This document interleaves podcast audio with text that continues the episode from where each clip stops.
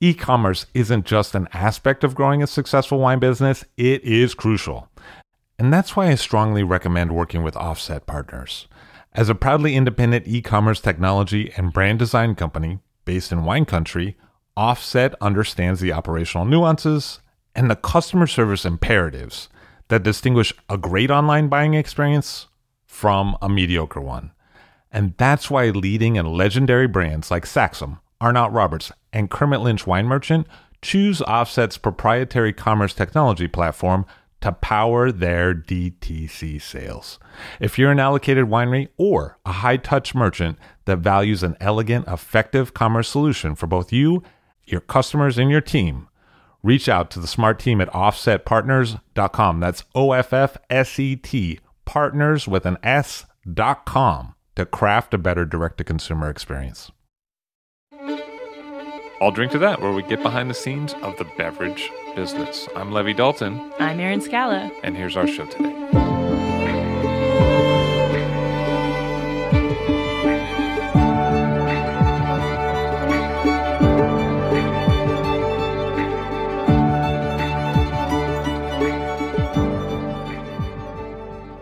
Anthony Hanson, a wine consultant for Haynes, Hanson and Clark, and also the Fine Wine Experience in Hong Kong. Hello, sir. How are you? I'm very well. Thanks very much. It's very nice to see you. It's great to be here. So your childhood was in Nottinghamshire, and you were born after the Second World War. Yes, that's right. Uh, I was born in nineteen forty-five, so just as the war was finishing. After the war, Great Britain was much impoverished, and there was food rationing until, I think, nineteen fifty-four. I remember when my When sugar rationing stopped, and my mother said, I'm going to go out and buy twenty pounds, because there were no kilos at the time in England, of sugar. Of course, that wasn't the point. As soon as it wasn't rationed anymore, there was no point buying twenty kilos, because you could buy it as easy as possible. But you couldn't really get sweets. You had um, So the privations were sort of the small luxuries, but it, they didn't really impinge on me, because I guess my parents were a sort of filter between me and, and that. There had been, obviously, bomb damage in the major cities like London or Coventry or, or Birmingham. In the countryside, there hadn't been so much of that, but it was quite a difficult time for my parents to bring up my two elder brothers. Both of your brothers were fairly older than you, so they'd been born before the war. That's right, yes. I had a, one brother who was ten years older than me and another who was seven years older. Uh, they will have had the experience of being children during the war, which must have been quite difficult.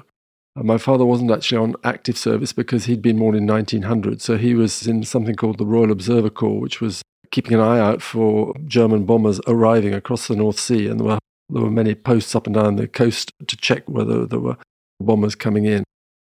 Your father, by trade, was a brewer. He had an interest in a beer company. Yes, it was a family independent brewery based in Nottinghamshire, but delivering to Yorkshire, to Leicestershire, in the Midlands, and there was a lot of mining at the time, uh, coal mining, so there was a strong demand for beer from the physical labour of getting the coal out of the ground. And it was a family business.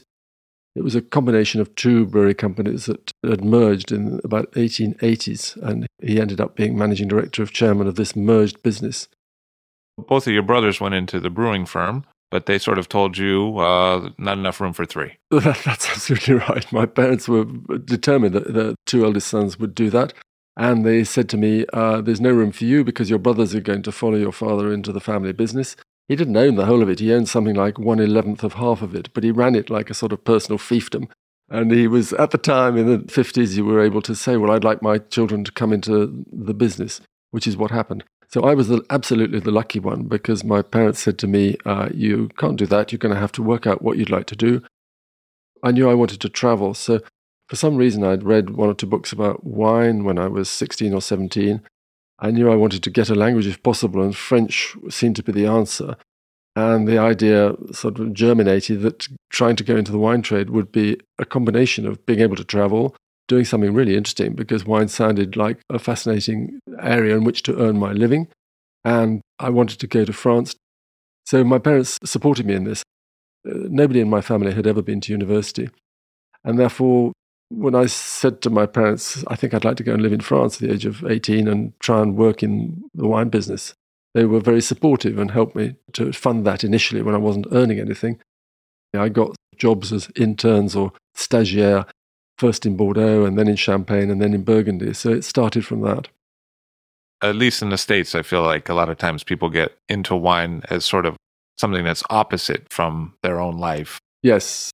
I feel like you did too, because you got into wine and then you went to France. And so it was very different than countryside England, and it was a different trade than your parents, but it was still the drinks industry. That's right. And they were like, oh, well, you know, we made our career in the drinks industry, so can you. So it allowed yes. you both of these things to both get away from your family, and they could be supportive because it was somewhat under the same umbrella. Absolutely. No, you're absolutely right. They could identify with what I was trying to do. And for me, it was an escape, really. I was, I'd been in um, boarding schools from the age of eight onwards up until the age of seventeen. And going to France and then finding I could talk in a different language meant that I started talking to people in a completely different way and saying things in another language, which I would never have been able to say or dared to say in my own language, and um, was discovering a completely different country and a completely different culture. So we're really talking about the nineteen sixties now. Yes, that's right. I first came to France in nineteen sixty-three. Before I started working in Bordeaux and, and Champagne, I'd done... Um, four months doing a diploma at Grenoble University. During November nineteen sixty-three, because I knew I was trying to get into the wine trade, I heard about the Hospice de Beaune wine auction, and I hitchhiked from Grenoble to attend the Hospice auction. I was aged eighteen. It was quite a journey, and I remember being dropped at the outskirts of Lyon, which of course is sort of more or less halfway between Grenoble and Beaune. Couldn't get anybody to stop. I was on the the main road which runs around Lyon, the, the outer boulevard, if you like. Eventually, something stopped, came to a halt, and I explained that I was trying to get from the road coming in from the east up to the northern exit from Lyon. Okay, get on board, said this driver. And in fact, it was a bulldozer. And the only thing which would stop was this bulldozer. So I climbed up. There was only one seat because you only had one driver in a bulldozer at the time. Uh, so I was standing in the sort of tipper at the front of the bulldozer as I went round the outskirts of Lyon. He then dropped me off because he was going off somewhere else. And then later another car picked me up and started taking me north again. But um, my first arrival in Beaune was thanks to a bulldozer taking me round uh, Lyon. When I got to Beaune, I went straight to the hospice to taste the wine, went round, of course, talking to the growers behind their barrels because everybody's pouring their own wine. And one guy said to me, um, well, why are you here? And I explained how I'd hitchhiked and I'd come to Beaune for the weekend. And he said, where are you staying? So I said, well, I don't know. After the tasting, I'll go and find myself a hotel. So he said, well, you won't. All the hotels are full. There's absolutely no chance. You better come and stay with me. It was, I'm still moved by that because, uh, in fact, he took me back to his home uh, just off the Place Madeleine, very near to central Beaune. And um, his wife said, well, look, this is where you're going to sleep. And just behind the kitchen was a sort of pantry with lots of shelves around the walls on which there were glass bottles containing the preserved carrots and artichokes and the peas and the beans that they'd prepared during the summer. So I slept on a quite a narrow single bed underneath the shelves in this sort of pantry behind the kitchen. And they said, well, look, you must come and you must join us for lunch on the Sunday before the sale. I joined them for their lunch, which was a most extraordinary meal. It had about at least nine or ten courses. Then, of course, there was a cheese course, and there was certainly at least one or two puddings. Uh, so this was uh, Sunday lunch. The extent of the, the warmth of the hospitality, the openness of this family in Burgundy that I'd, who'd never met me before, and this extraordinary meal, which I had certainly never experienced in my eighteen years living in England, uh, this extraordinary banquet.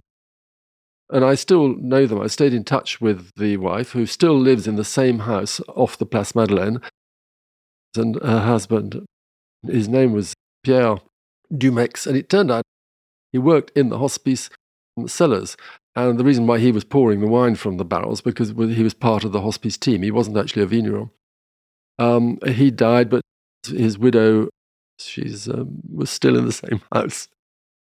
So you did sort of a loop between Burgundy, Bordeaux, and Champagne at this stage in your career. Yes, that's right. After Grenoble, I went to Bordeaux and got a job with a firm on the Quai des Chartrons called Schroeder and Schiller, and then I got an, another job with another merchant in Bordeaux called Louis Echenard. So I was a stagiaire working in, in the Chez. What I was involved in doing there was helping to rack the wines from one barrel to another, to leave the lees behind so that you could put it into a clean barrel, or preparing um, wines for dispatch to different countries in barrel, because at the time, a lot of wine was sent off to England, to Belgium, to Holland, to northern France, and bottled where it was received. And I think this was a big eye-opening moment for you, because you saw how the bottles were actually made. That's absolutely right. And I, and I remember being quite shocked on one occasion. Uh, the first time I arrived in the, in the cellar, I was sent off to join a, a group of, there was an older man and a younger man who was, whose job it was to go into the cellar to do the racking. So we this pair took me off to a dark end of one of these chaise, and then they sat down and said, well, it's time for breakfast. Out of their pockets, they got some bread and a knife and some rosette, some uh, saucisson. And another one got a, a bird out of his pocket and started to pluck a partridge, which he'd shot the day before. So we didn't get down to work straight away. We, we got on the serious business of food. And then we did start doing some work. And one of the, the things that I do remember well was um, we were preparing a dispatch which was due to go to either Belgium or Holland of some half bottles of, I think it was Saint-Estèphe. And we were drawing the wine off bigger barrels to make, I think it was six half barrels of this Saint-Estèphe. When we'd filled up five barrels, we sort of ran out of wine. This was obviously a problem because we had to create six. So they used the wine which was used for topping up to make up the half barrel which was missing, which immediately, as a young, naive person, I thought, well, hold on a minute. There are five genuine half barrels of Saint-Estèphe and one which is nothing like it at all. It's a topping up wine which is, doesn't remotely taste. It's probably a Bordeaux Rouge. But anyway, I sort of said, are you sure this is okay? Oh, this happens all the time, they said. Anyway, so we carried on. But it was an early example of being exposed to how easy it is to mix liquids together, because there wasn't enough to complete the order.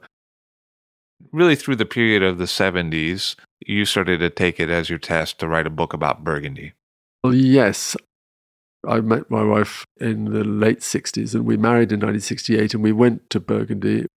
And we then moved to Beaune, and I got a job with a firm in Beaune called Bouchard, Aîné et Fils, who were looking for somebody who spoke English in order to help prospect foreign markets where they didn't have any importers.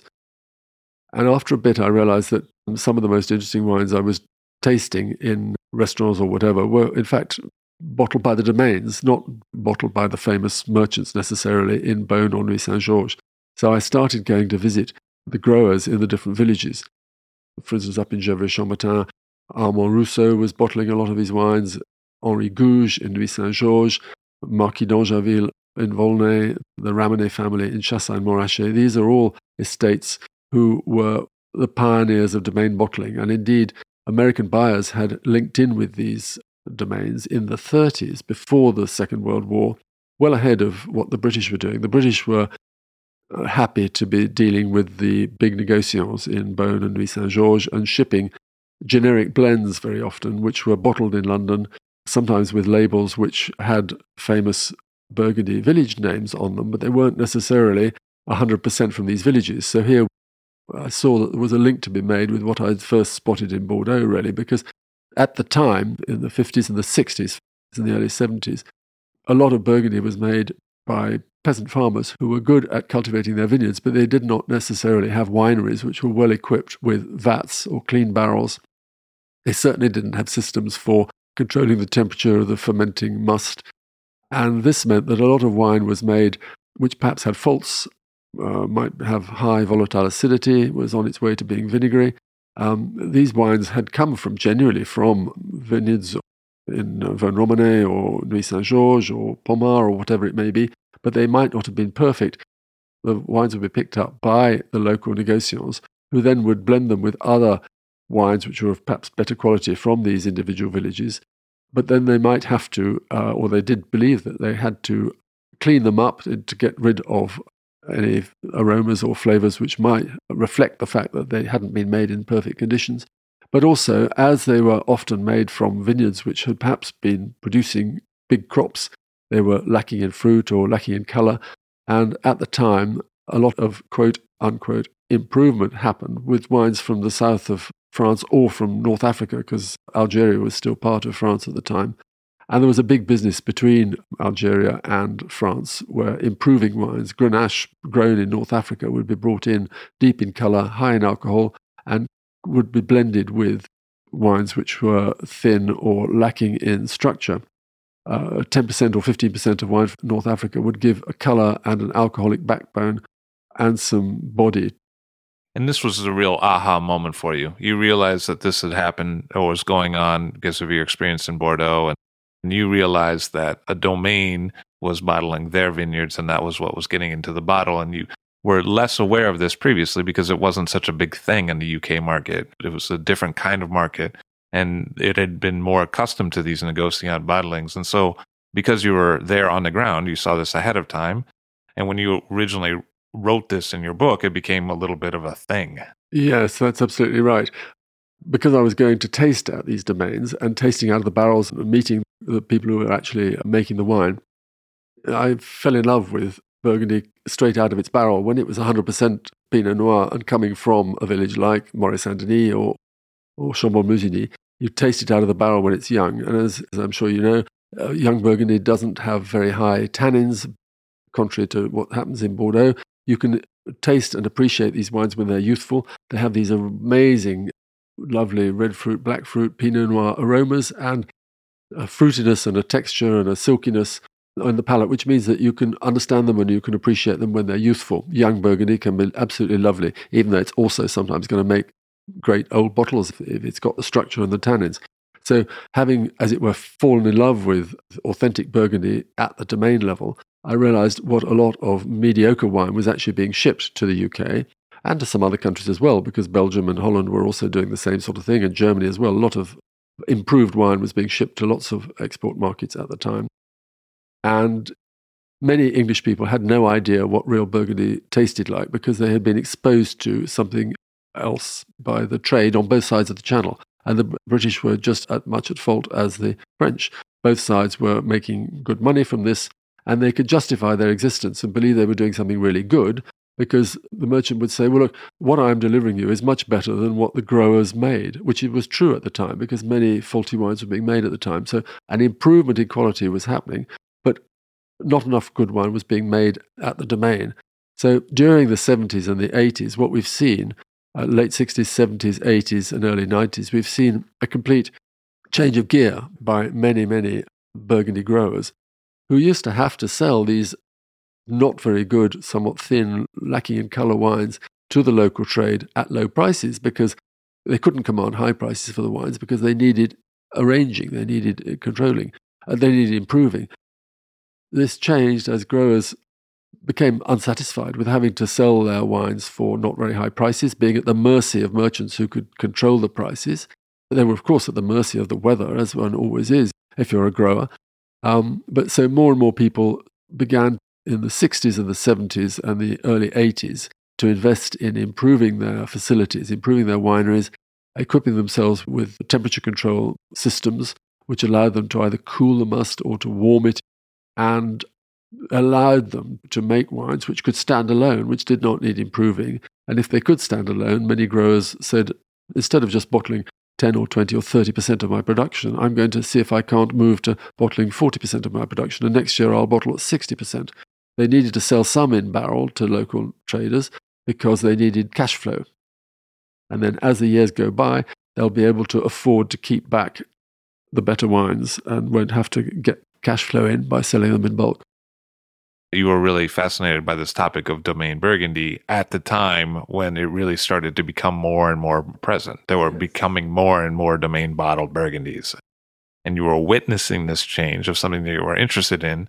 And then the difference between, say, you and a lot of people is you wrote a book. Yes, that's right.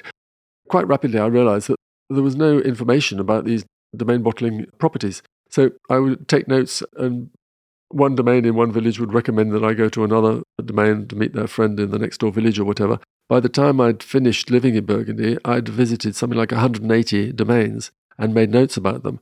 And I knew that there was a wine series at the time published by Faber and Faber, and it already had a very good book on Bordeaux written by David Peppercorn. It had a great book on Sherry written by Julian Jeffs, who was actually the editor of the whole series. But it didn't have a book on Burgundy. So I thought, well, I've I've written a book pretty much. So I took it to them and delivered what was a lot of new research, really, about these one hundred eighty or two hundred domains to Julian Jeffs. And he took it away and read it. And then we had a meeting and he said, well, look, What you've done is something original. It hasn't been done by anybody else, but it's not a book.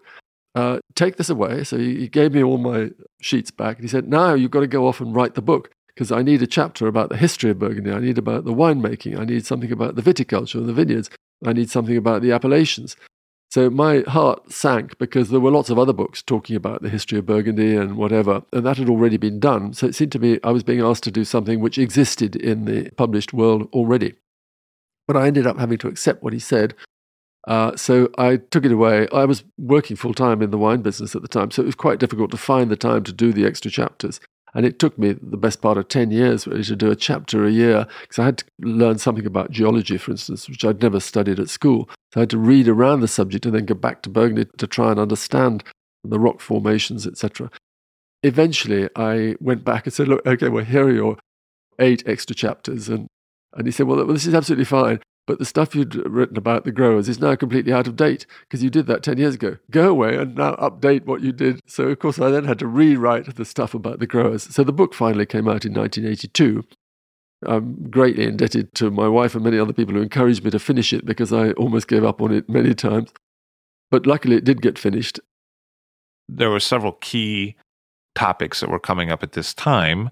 So as we move out of the seventies and into the eighties when the book was published, some of those key topics were the fact that there was a lot of herbicides and fertilizers being used, and it was changing the soil. The fact that clones had been introduced, so the vine material was different. There had been a lot of replanting around this time, and so there was a lot of young vines in the region, and in some areas more than others. And the fact that there was a rise in what we might think of as enologists. And the, as far as I read you, Anthony Hanson method is to look where the myth and the history meets the reality of today, and then put that on the page. And you sort of do that for each of those topics. Yes. It became evident, I guess, in the sixties, I think, that people were sometimes planting Pinot Noirs and Chardonnays, which were not necessarily producing what they wanted. Also, there was disease in the vineyards. There were many virus damaged vines, and you could look at the vineyards and see there was a whole circle of yellow leaves, corn roué, uh, leaf roll uh, problems. So they were trying to identify vines which were going to be resistant to these various diseases. A national research program was put into place to try to identify clones which were going to be resistant to the viruses, and also which would produce uh, a sufficient alcohol, uh, a good balance of acidity. And it's a long process, because you have to identify a vine which is in good health and which is giving the sort of grapes that you want. You then have to check whether it is free of disease, and you then have to multiply it, and then you have to multiply it again in order to produce enough wood to be able to sell it to people to plant, and then you have to wait three or four years before it starts yielding. So it's at least a twelve or fifteen or twenty-year process before, having identified a good mother vine, you end up having grapes from it and wine from it. The first clonal selections had tended to identify quite high-producing Pinots, which were virus-free, but often the, the wine which came from their grapes was lacking in the structure and the fruit and the density and the intensity and the length of flavour that people were looking for. So it needed a second generation of clonal selection and a third generation of clonal selection. After the Second World War, of course, all the armaments factories, they didn't have anything else to do. So those armaments factories were moved over to making fertilizers from the, the ingredients which had gone into making armaments. And there was a large amount of chemical fertilizers available. The salesman would go around explaining to the growers that uh, they ought to be fertilizing their vines, because the grower had pruned and taken away the wood. The grower had then gone in and harvested the bunches of grapes and taken them away, and the case was made that your vine having given you this fruit and you having taken the, the branches away from it, you should give back. You should give it back some fertilizer to feed it and thank it for what it gave you during the harvest. It gives you your livelihood. So, of course, many growers thought, well, yes, I should. So they bought the fertilizers, they put them on, and an excess of potassium and nitrogen fertilizers resulted in the soils becoming unbalanced and many wines being produced with lower acidities. But it took a long time for people to realize that this was happening. And at the same time, people didn't know how to combat grey rot. There was a lot of grey rot problems in the sixties and the seventies. I remember the harvest of sixty-seven, sixty-eight, where there was a terrific amount of grey rot. The Hospice de Beaune auction was cancelled in nineteen sixty-eight because the grapes were so unhealthy that they couldn't put the wine on the market.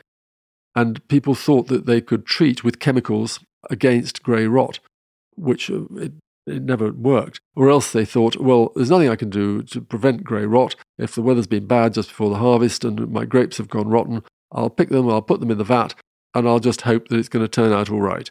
So vats were filled with bunches of grapes which were riddled with grey rot. So, of course, the resulting wine ended up smelling of mould and rot, and then it had to be sold to a négociant who would clean it up by filtration or by whatever method and improve it by adding something from outside the region. So it was it was another contribution to what we were talking about earlier.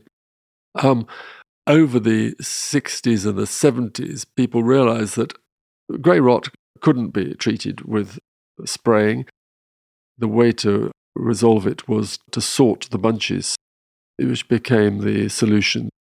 Was changing the soil pH, that they were adding all these chemicals. Yes. And so that's something that's become very known now, that because the soil pH was changing, that the wines were showing less acidity. Yeah. But it's surprising that, at least to me, on rereading your book, that you had mentioned this quite a long time ago as an emerging problem, and yeah. in fact, it became one. Yeah, that's right.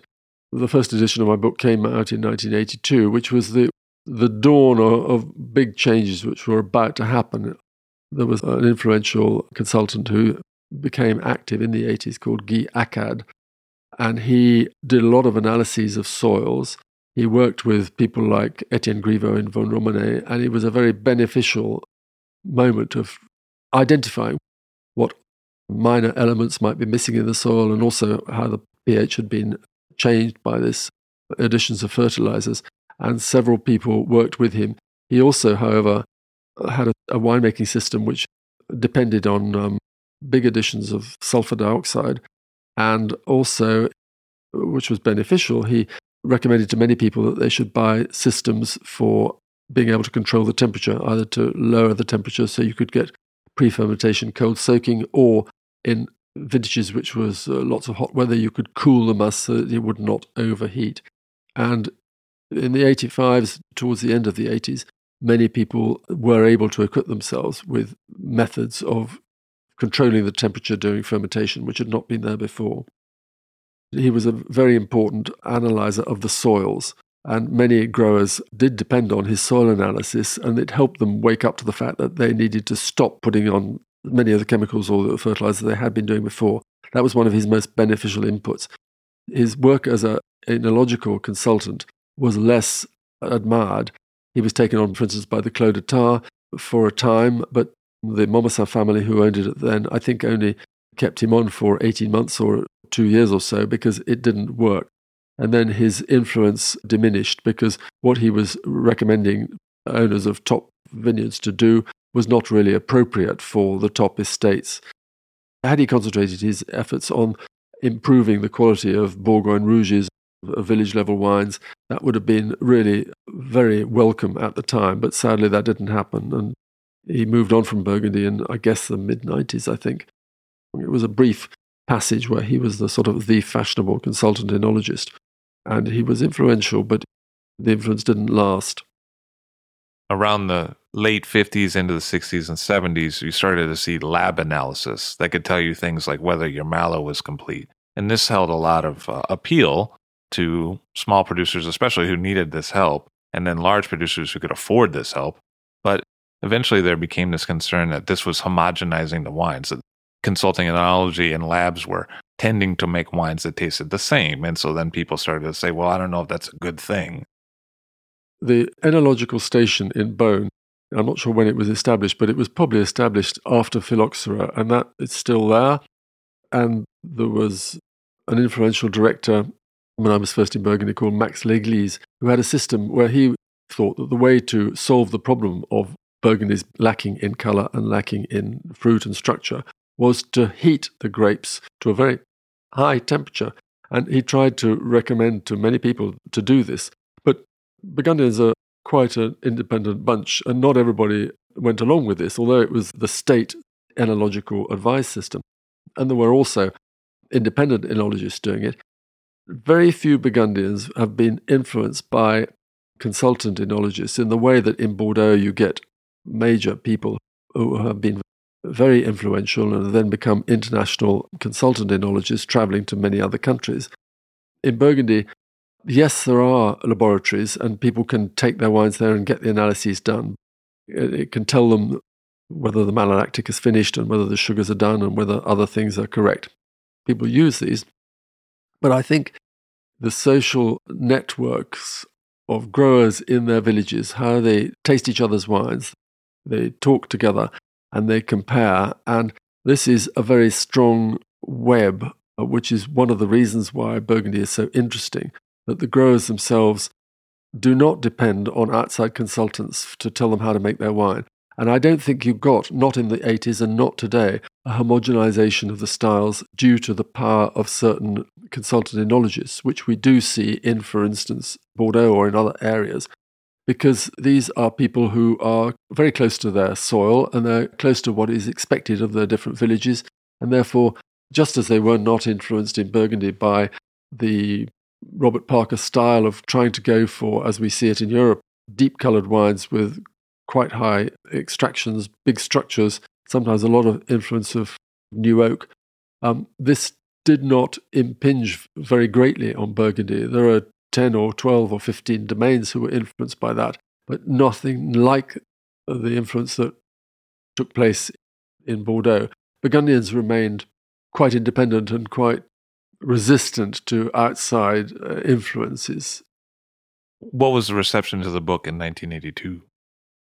Some Burgundians felt that I shouldn't have talked about the region as openly as I did, as it were, washing the dirty linen in public, which is what you could say I was doing when I was talking about the problems of the need for blending in the past and what had been the history of it.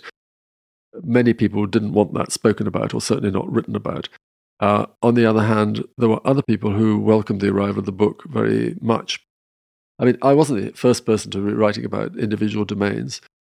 Alexis Lechine, in his book The Wines of France, which I think were probably published in the early sixties or the late fifties, and uh, Schoonmaker, I think, had written his encyclopedia, which covered the domains as well. There were people who had written about the growers, but nobody had done one which covered quite such a big range of them, and therefore that was very welcome.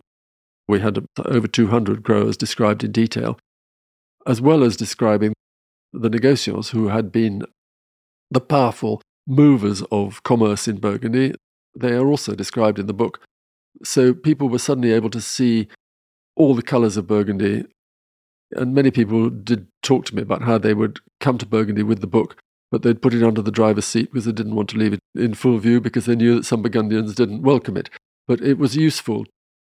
By the end of the nineteen eighties, it was obvious that I needed to update it because things had changed a lot, and they were changing, and therefore what had been a bit of a revelatory book describing the, the slightly murky past of parts of the Burgundy trade, and also describing an awakening change in how the wines were being bottled, made, et cetera.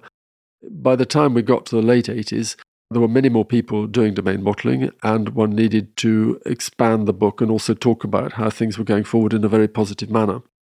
So in nineteen ninety-five, you revised the book and you republished it, again called Burgundy by Anthony Hanson, but you took up some of the things that had changed in the meantime. One of them would have been sorting, right? Yes, that's absolutely right. I started researching an update of the book in about nineteen ninety-one or nineteen ninety-two, and eventually the second edition came out in nineteen ninety-five. And by that stage, I think the key domain who I think was, I think the first to introduce a sorting table was the D R C, was Domaine de la Romanée Conti. That they've now had, I think, three or four different types of sorting tables, so they're constantly improving this. And many people realized that eliminating rotten or unripe or damaged grapes and leaving them in the vineyard. And then sorting tables were often bought and installed in the wineries so that groups of sorters could stand on either side of this moving carpet and eliminate what was unripe or what was rotten or what was damaged, so that only healthy grapes could go into the vats. And this did allow the production of clean wines which were mould-free, which had not been the case in the sixties and the seventies. And at the same time, we started to see the development of some more vine age. So in that thirteen-year window, we see some vines getting older. So one of the first concerns that you had in the eighty-two book was, look, there's a lot of young vines here. And then that starts to get older. But at the same time, there's a real realization that clones can be problematic. Yes, that's absolutely right. The replanting after the World War meant that there were more mature vines coming along, and also a second generation of clones were coming on stream, or else some domains were beginning to select their best vines in their own domains and produce massal selections so that they weren't dependent on the national selections. They could identify virus-free, healthy vines of Pinots producing small bunches with thick skins, and therefore what was being replanted uh, was often of much higher quality than what had been planted in the fifties and the sixties. And indeed, because of the quality of some of these Pinots, you can start incorporating the wine from these bunches into a blend, or indeed selling it when the vines are much younger, when the vines are sometimes uh, five or six or seven years old, where that wouldn't have been the case with, with high-producing, straight-growing Pinots, for instance, which were easy to cultivate because the shoots grew straight up. So you'd have to wait for the vines to be twelve or fifteen or twenty years old before they were giving wine a sufficient concentration. One of the threads that runs through both books is the conversation about chaptalization. Yes. And you actually point out that this dates back to the Abbey of Citeaux. It's a long-standing practice, but your objection to it in the book in ninety-five is that sometimes it's overused, and this has resulted in the past in some wines that were less compelling. That's absolutely right. If we remember that in the fifties and the sixties, there were often some quite high-yielding Pinots, and these were producing wines where there was lots of volume, but the alcoholic degrees were perhaps quite low. When the grapes were picked, the grapes would give maybe ten point two or, or ten point six worth of alcohol. Now that is below the legal permitted minimum yield to make a Volnay or to make a Pommard or whatever. And therefore it was permitted that growers could add the equivalent of two alcoholic degrees worth of sugar. So to take a ten point three up to twelve point three, which was suddenly above the twelve degrees, which might have been the, the minimum limit. Now, that was fine, but in fact, it wasn't always controlled in the in the wineries, and sometimes you would get somebody picking grapes where the grapes were giving nine point eight or ten point one, and then adding the equivalent of three degrees worth of sugar, because there was nobody actually standing behind their vats to count the sugar bags. So a wine which is thirty degrees of alcohol, which actually was picked when it was less than ten, is dominated by the alcohol. You're not impressed by the fruit intensity or by the aromas, and therefore, in the sixties and the seventies, there were often over-chaptalized wines. Basically, they had the alcohol level, but that had come from the sugar bags, and it hadn't come from the concentration from well-ripened grapes. In the eighty-two book particularly, I was talking about that as a problem.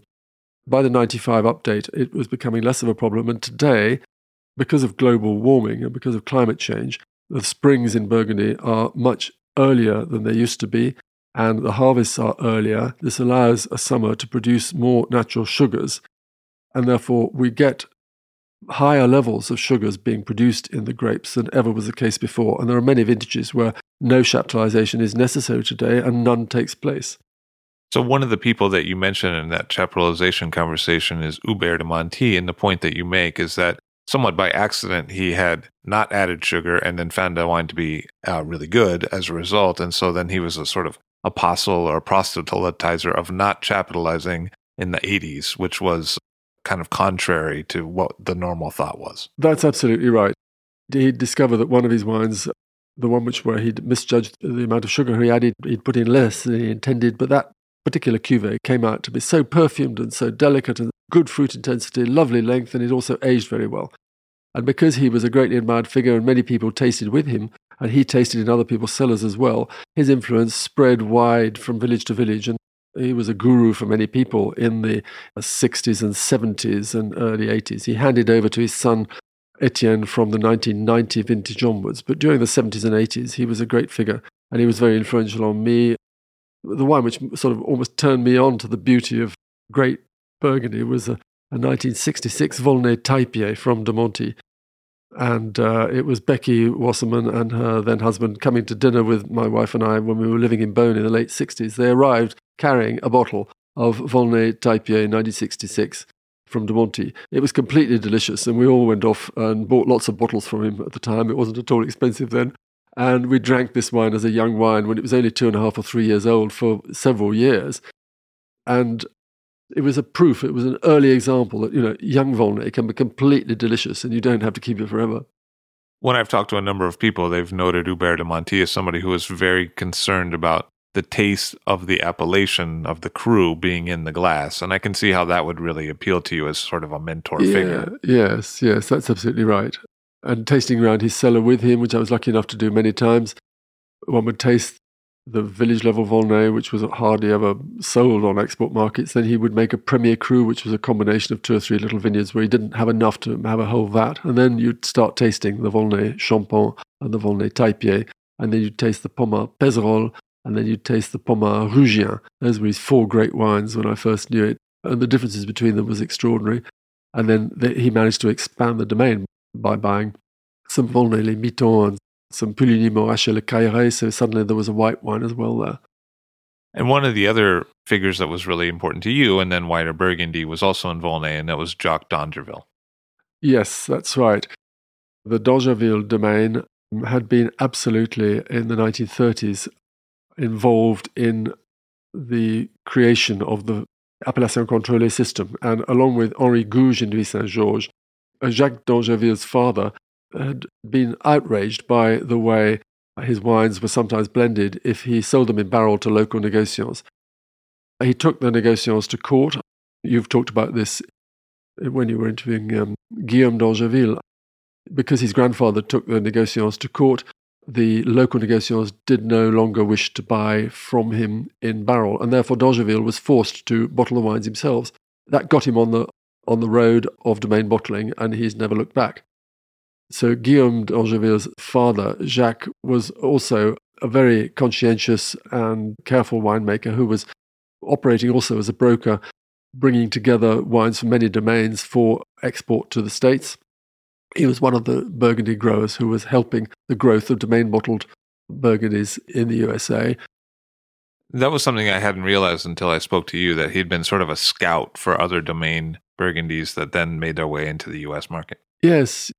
D'Angerville was the person who, um, who Ramonet and Rousseau would ring up and say, look, I've got my thing ready, and where do we group it, and, and how do we do it? Somebody else that made a big impact on you and your writing and your thought about Burgundy was Aubert Duvalin. Yes. I was very lucky to meet Aubert. It was um, Becky and Bart Wasserman, who I think also had met him. I'd met him because we happened to be on a similar course at the Enological Station in Beaune, but I hadn't got to know him at all well. But when I was going to visit different growers and trying to learn about domain Burgundy, quite often I would go to a domain, and at the end of the tasting, the grower would say to me, "Est-ce que vous connaissez les Wasserman qui habitent Saint-Romain? Do you know the Wasserman family who live in Saint-Romain," which is where they were at the time? And after I'd heard this about three or four times, I thought, this is ridiculous. I've got to meet these people, because my wife and I were English people living in Beaune, and there weren't that many other foreigners around. So I went to Saint-Romain to try and meet up with them, and didn't know what address they were at. So I went into the Hotel de la Roche in Saint-Romain and asked, is there an American couple living here? And said, yeah, yeah, yeah, absolutely. Just go down the road, turn right. It's the first house on the right. So I went down, banged on the door, and Becky Wasserman answered the door and said to me, straight away, she said, um, have you come for a bath?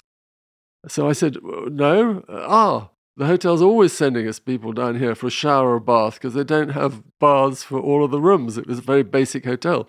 No, I said, I've come because I keep hearing about you and I'd like to say hello. And I'd like, will you come and have dinner with us in Beaune? So they did come, and they brought this bottle of Volnay Taillepieds in nineteen sixty-six I was talking about. So it was the beginning of a great friendship, which goes back fifty years.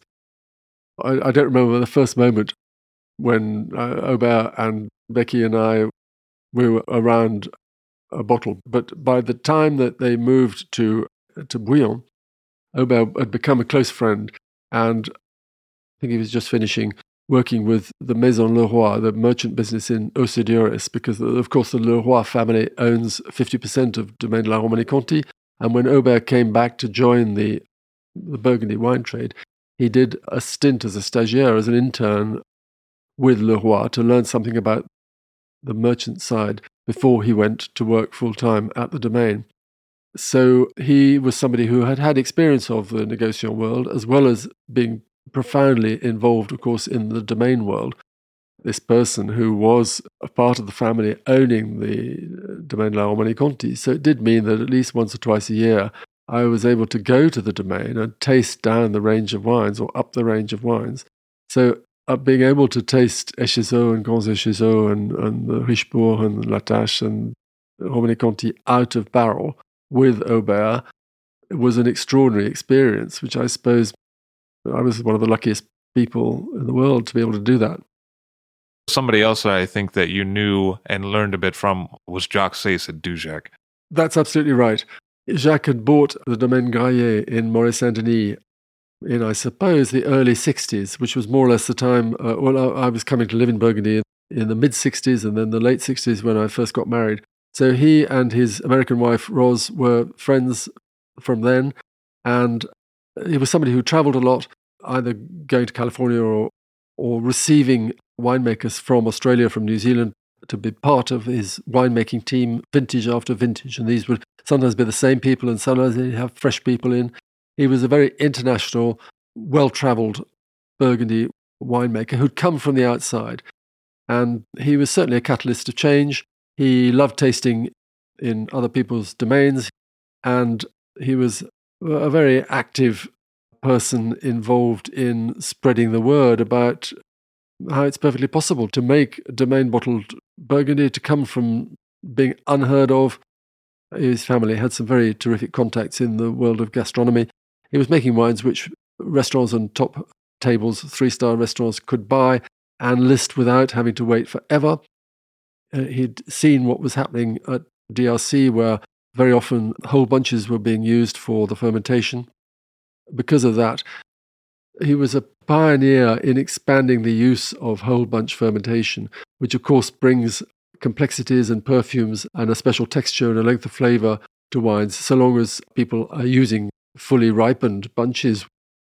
Something else that changed in between the publication of the first edition and the second edition is that Parker wrote a book on Burgundy and Matt Kramer wrote a book on Burgundy, and those weren't present in the market when he wrote that first book. Yes, that's absolutely right. In my book in nineteen eighty-two, I'd done something which had never been done before, which was to produce a map of the Clos Vougeot, which showed who owned what and where they were within the Clos. Matt Kramer, he didn't have so many maps in his book, but he did have a listing of who were the owners in the Grand Crus, which was certainly interesting. So if you wanted to track down something and you weren't quite sure where to get it from, you had the name of the person whose door you needed to bang on. That book was very valuable because it listed who were the holders in the different famous vineyards. This is the pre-internet age. And so a lot yes. of these details were scattered amongst records in city halls or in obscure books that may not have been translated into English. That's right. To produce the map of the Clos Vougeot, I had to go to the town hall in Nuits-Saint-Georges, for instance, and sit down and spend hours and hours and hours going through the commune records to see whose name was on this particular plot. Uh, the Robert Parker book, which came out in nineteen ninety, uh, was a big, thick book, and there are some very good things in it, but also he, he was a bit muddled by what was Great Burgundy and what was not Great Burgundy. He confused some people who were still doing a lot of blending with others who were making really genuine wines. It's interesting that he never updated that book, possibly because he realised his focus was Bordeaux wines, was Napa Valley wines, was Châteauneuf-du-Pape, and he was never completely comfortable, I think, in Burgundy. And then he um, took issue with the Faverley Company, alleging that the wines that they had shipped to the States was not the same as what he'd been given to taste in Nuits, which François Faverley, who was a, a very straightforward person, felt that this could not be allowed to pass without challenge. So he challenged Parker on this, and Parker had to retreat. Um, many Burgundians had felt that Faverley shouldn't do such a thing because Parker was a very influential and uh, powerful person, and they shouldn't uh, risk offending a major journalist. But Faverley did take Parker to court. Parker had to retreat on this. And it was perhaps one of the reasons why he um, he knew he wasn't absolutely at his ease in Burgundy, and he never came back and, and updated that book, and he subsequently quite quickly appointed different people to cover Burgundy for him.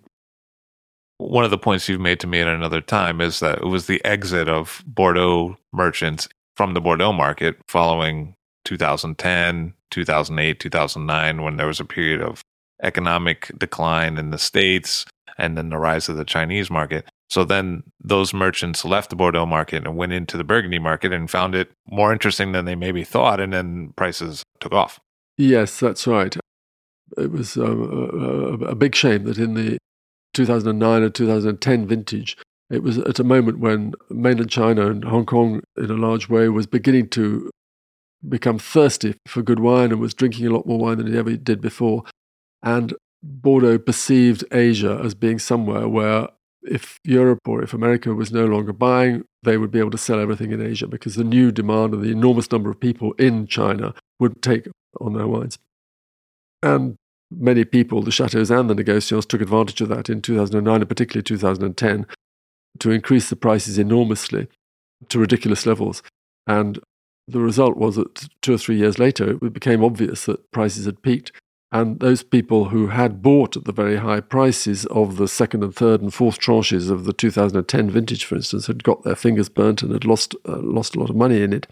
And they became disgusted by what had been happening in Bordeaux, and many people looked elsewhere for, you know, if we don't want to allow ourselves to have that happen again. By this stage, because understanding of Burgundy had got greater, and also the quality of winemaking had got much greater, many people who in the past had felt, oh, Burgundy, it's such a nightmare, it, it's a holy grail trying to find Burgundy, which is delicious and regular and whatever. The pursuit of the Holy Grail and the pursuit of trying to avoid being disappointed by Burgundy, this conversation, these reflections were diminishing when we got into the new millennium because there was much more good Burgundy around of regional level, of village level, of Premier Cru level, et cetera.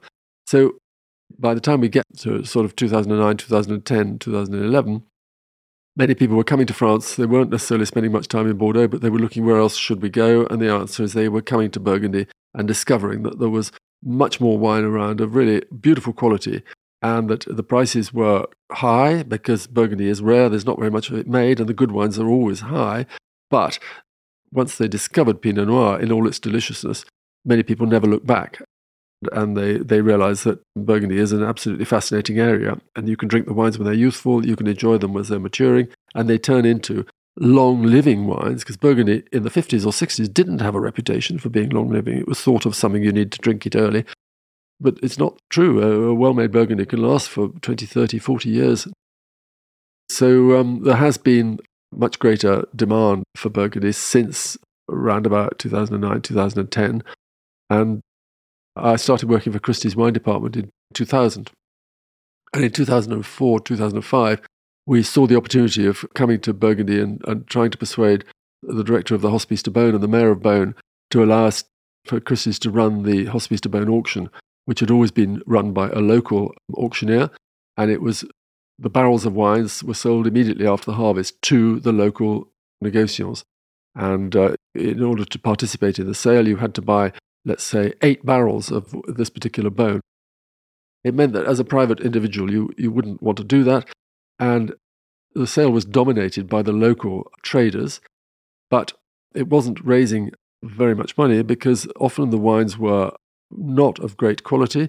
There was no pressure to increase the quality of the wines from the local negociants because had they been pressurizing the Hospice de Beaune to make the best possible wines in the world, they'd have had to pay much more for them at auction in November after the harvest than they wanted to pay. So there was always a situation where the harvest would happen. Everybody was know it would be a good harvest. The Hospice de Beaune auction was due to happen the third weekend of November. Between the harvest and the hospice auction, there would be very little talk about whether the harvest was good or bad, because anybody who said it's a really great vintage would find that this charity auction, the prices would flame upwards. And one of the things you point out in your book in ninety-five is that they were afraid of a knock-on effect, that then if a negociant paid more at the Hospice de Beaune and the prices went up, then the growers would charge more for sending their grapes and finished wine to the negociant as well. So it would affect the whole region, and they were hesitant to have that happen. Yes, that's right. The Hospice de Beaune auction was sometimes a thermometer or certainly a barometer showing what is the strength of demand at the time and what is the way the vintage is perceived. So the prices at the hospice for years and years and years were a measure of the market. And therefore, the négociants, of course, wanted to make sure that they didn't have to pay any more than they, they had to. And you were actually fairly critical of the Hospice de Beaune in a ninety-five book. So in many ways, the Hospice de Beaune has been a thread throughout your whole career because you went there for the tasting, you stayed in Beaune, and then you were somewhat critical of it in the ninety-five book, and then you were hired on to sell the wines yes. uh, later, and so then you made some ad- advisory comments to them about how the wines could be improved. Is that correct? Yes. I mean, I think I was critical of the, of the, of the hospice in the nineteen eighty-two version, actually, and then I updated the criticism in nineteen ninety-five because uh, although some improvements had been made, there was still a, lo- a lot which still needed to be done. It's a tricky business because the winemaker has to produce wines which can be tasted within six or seven weeks of the harvest, and approximately thirty years ago, I think, an error took place where the new wines were put into barrels which had been used once or twice before, and some of those barrels had been affected by volatile acidity. Therefore, there was a vinegary taint, and something like one hundred seventy barrels had to be withdrawn from the sale and sent for distillation. After that, the hospice decided we will buy new barrels every year, and that's what they've done ever since. And to some extent, that is a good thing because people know that they're going to get freshly made wine in a fresh barrel, and they can always rack it from that barrel and put it into an older barrel when they've received it if they wish to. But there are other of the lighter cuvées which certainly do not benefit from having been fermented one hundred percent in new barrels. There are two cuvées of Merceau, for instance, which are not Premier Cru Merceaus, and no grower in Merceau would dream of putting their basic village level in one hundred percent new oak. They would perhaps use twenty or thirty percent of new oak, and the, the rest would be one-year-old or two-year-old barrels. So I'm hopeful that over the coming years, there's a new winemaker, of course, who took over two or three years ago, Ludivine Grivo, who's extremely talented, and she will, I hope, find some ways of perhaps moving the hospice in terms of its use of new oak over the coming years. It's a complicated thing to manage. And since you wrote that book and now, there was a new facility created for the winemaking at the hospice. Yes. I think it was about twenty-two years ago or twenty-three years ago, a completely new winemaking facility was made, which is extremely clean and efficient. Um, since Christie's took over running the sale in two thousand five, we rapidly realized that some of the systems there did not work efficiently. For instance, the temperature control systems would sometimes go on the blink, and in the middle of the night, a vat which uh, should have been holding the temperature of a fermenting mustard, let's say twenty-eight degrees, would suddenly um, explode, and the following morning it would be found that the vat had reached thirty-eight degrees and fermentation had stopped. So this requires investment if you've got to change a system like that if it's only fifteen years old. And therefore one of the areas where Christie's made an input, and I was involved in this, was stating to the hospice that basically if the hospice wished us to achieve really successful results at the sale and to increase the prices per barrel. For instance, when we took over the sale in two thousand five, the Savigny-les-Beaunes were selling for less than two thousand euros a barrel. Now, that is below the cost price of the hospice making the wine and cultivating the vineyards over a twelve-month period. And they were seriously considering letting out the Savigny vineyards or diminishing the number of wines made from them because they were losing money every time.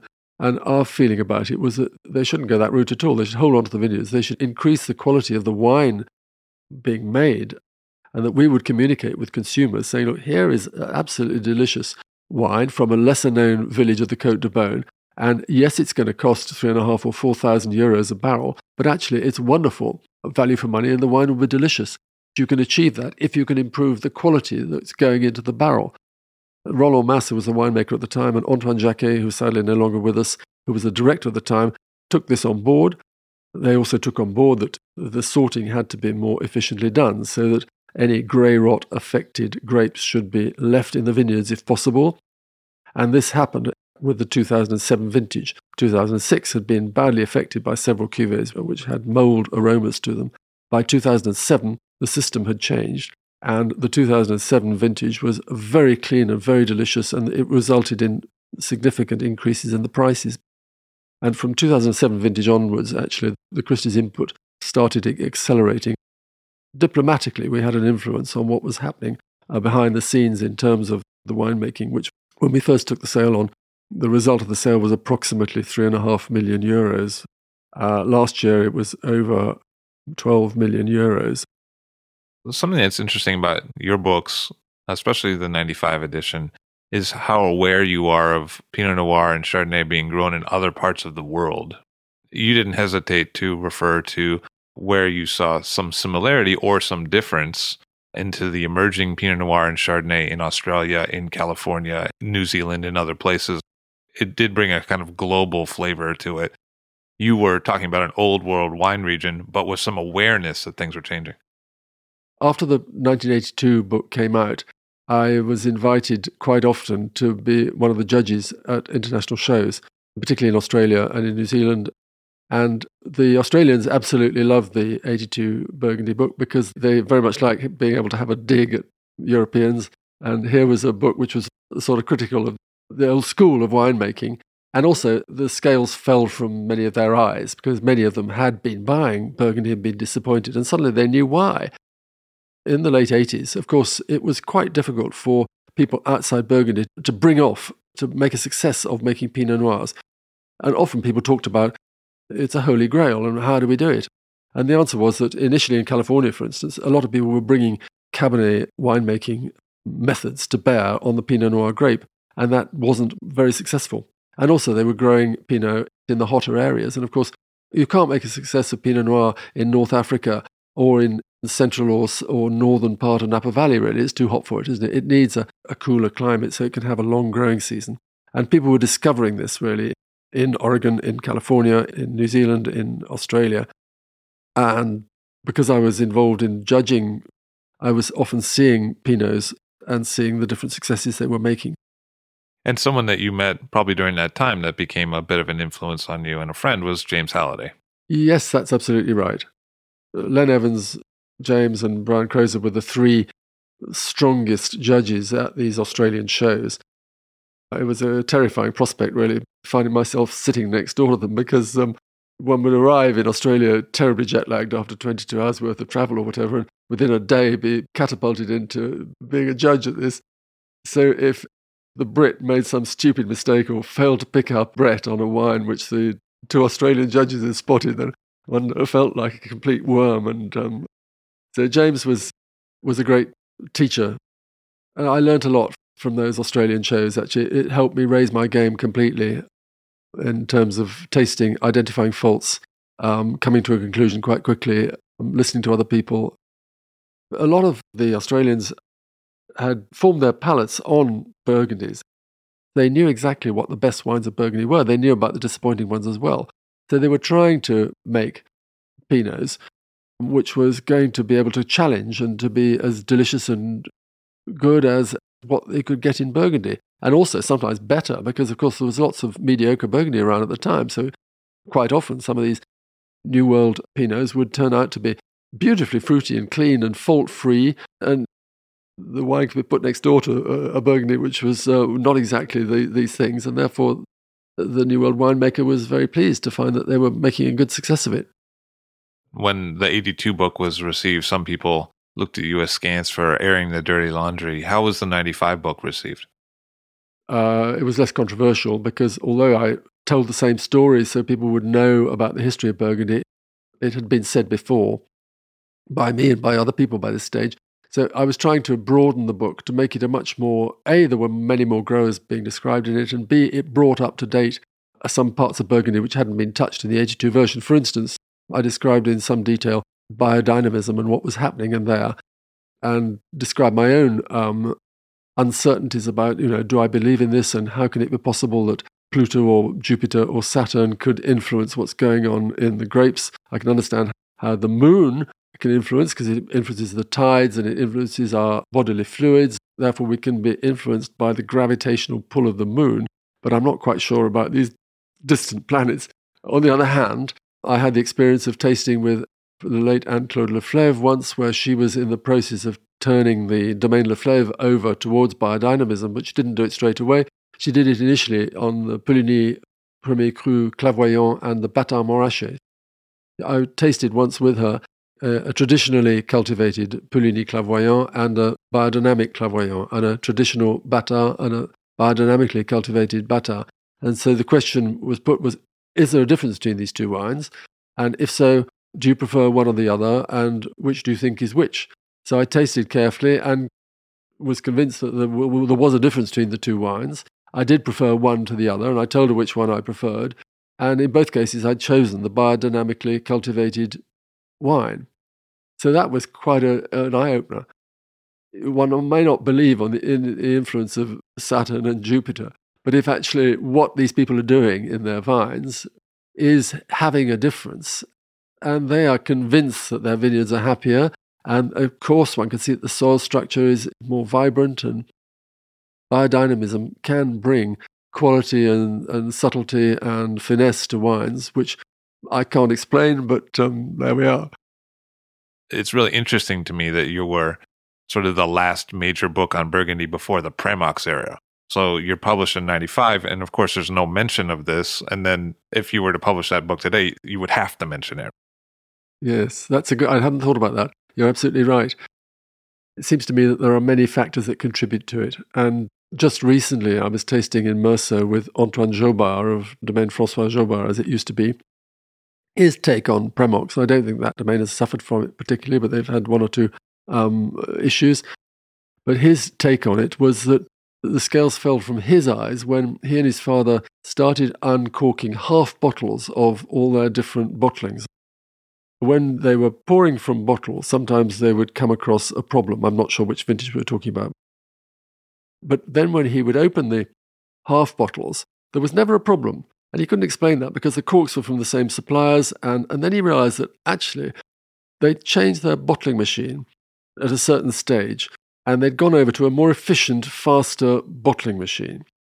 But that bottling machine couldn't take half bottles. So the half bottles were always bottled by hand. And these half bottles, which were bottled very carefully by hand, never gave them any Prémox problems. Whereas the big machine, which was so sophisticated, they concluded, mixed more oxygen in with the wine as it was going to the bottle, and this must have been uh, the, the reason. Now, I'd never heard that as an explanation for the problem before, because people talk about too much uh, lees rising, or they talk about diminishing the amount of sulfur, or they talk about the problems of corks and paraffin and peroxide and all this sort of thing. All of these things are different reasons why other people explain Prémox. So I think different things have caused Prémox with different domains and merchants.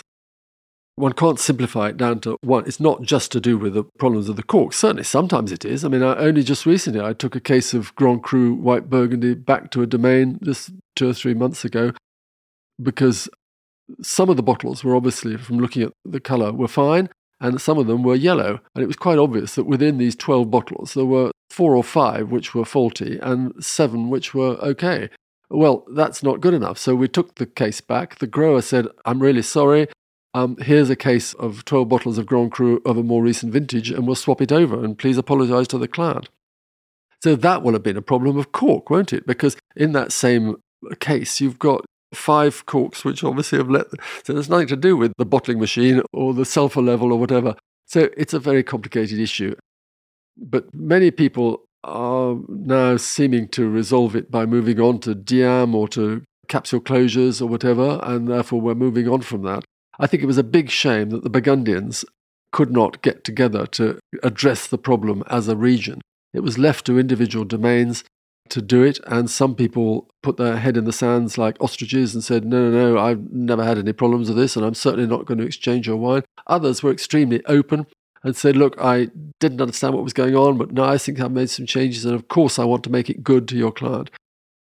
So we're still living through it, but there's a certain amount of Burgundians saying, it's not a problem anymore, we've resol- that was the past, we've resolved the problem.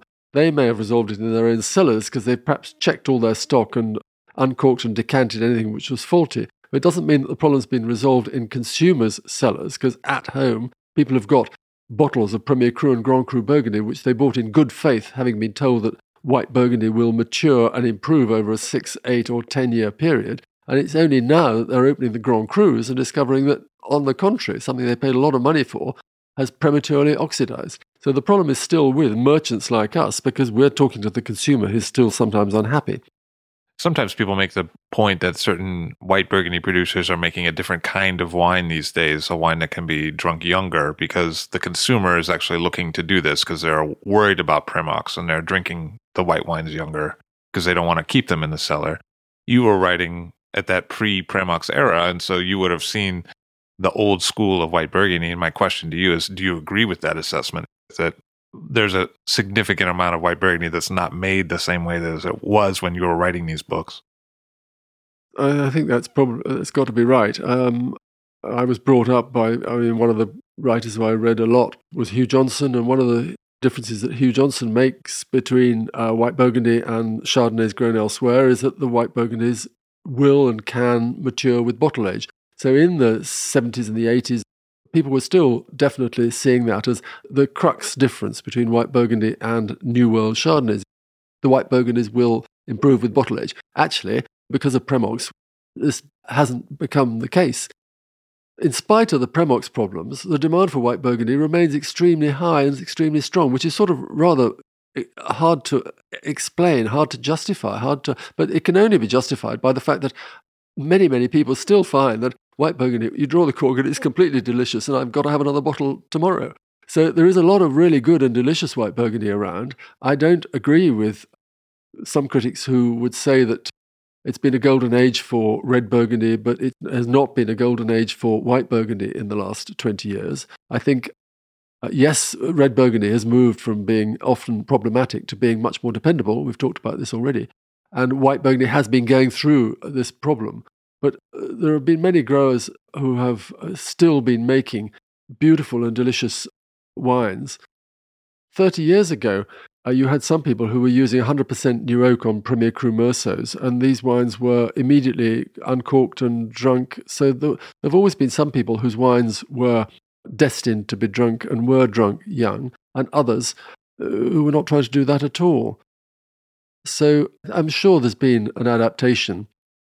And many people have been battling with what have been really serious issues, and sometimes commercially very dangerous for them, because if a grower making a large numbers of Grand Crus suddenly realizes that one whole vintage is, has been ruined by poor corks, were he to go public on that and say, actually, the whole of my vintage is faulty, he would find that a mass of people were bringing stock back, and A, wouldn't have the stock to replace it, and B, wouldn't necessarily have the money to give them their money back. So that's one of the reasons why there's been quiet at this end of the link, because it's financially a very painful and difficult thing to do, to manage. Another issue that's become more and more to the fore since you were writing was climate change. How much do you think that climate change was happening during the period that you were writing, but was maybe less commented on at that time in the eighties and the nineties? Do you think you were in a climate change period without realizing?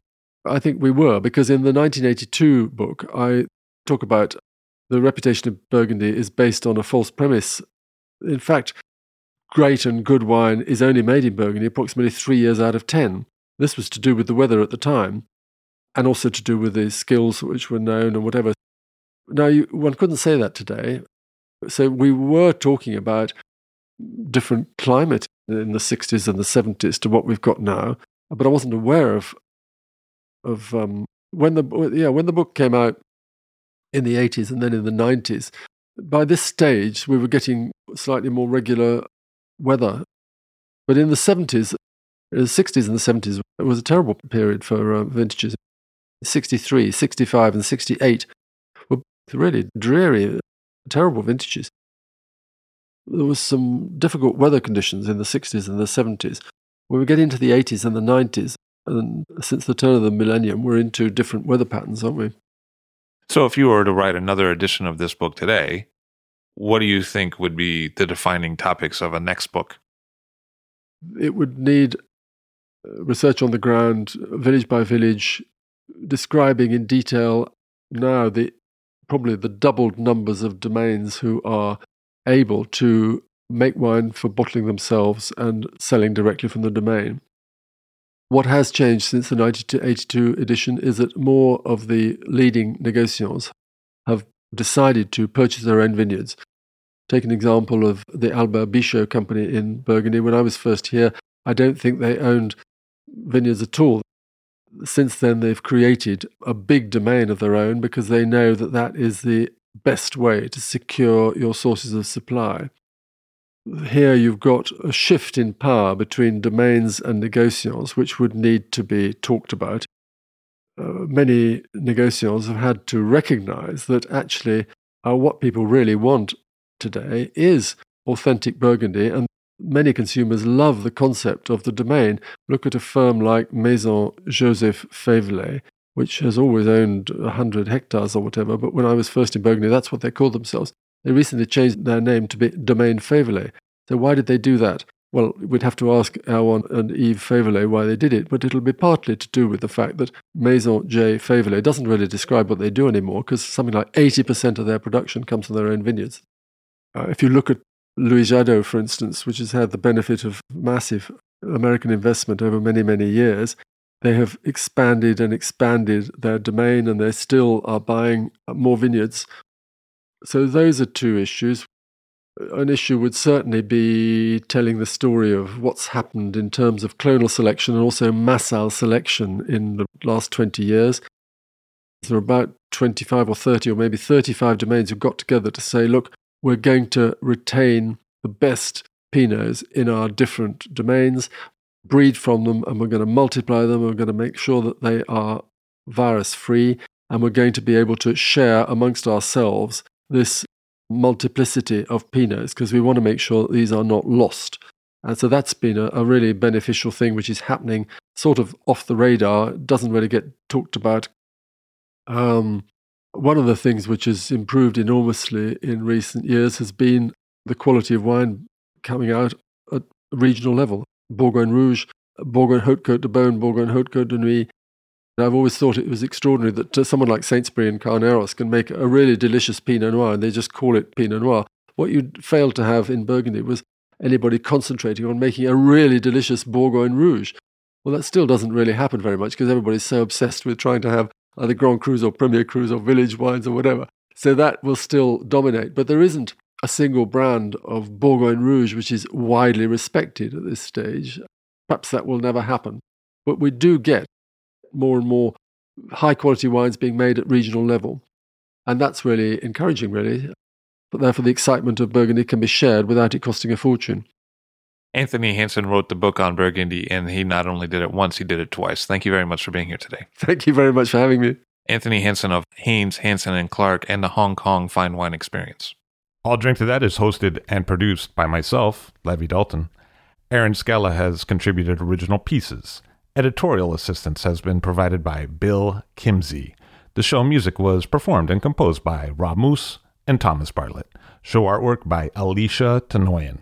T-shirts, sweatshirts, coffee mugs, and so much more, including show stickers, notebooks, and even gift wrap are available for sale if you check the show website, all drink to that pod dot com. That's I L L, drink to that, P O D dot com, which is the same place you'd go to sign up for our email list or to make one of the crucially important donations that help keep this show operating. You can donate from anywhere using PayPal or Stripe on the show website. Remember to hit subscribe or to follow this show in your favorite podcast app, please. That's super important to see every episode. And thank you for listening.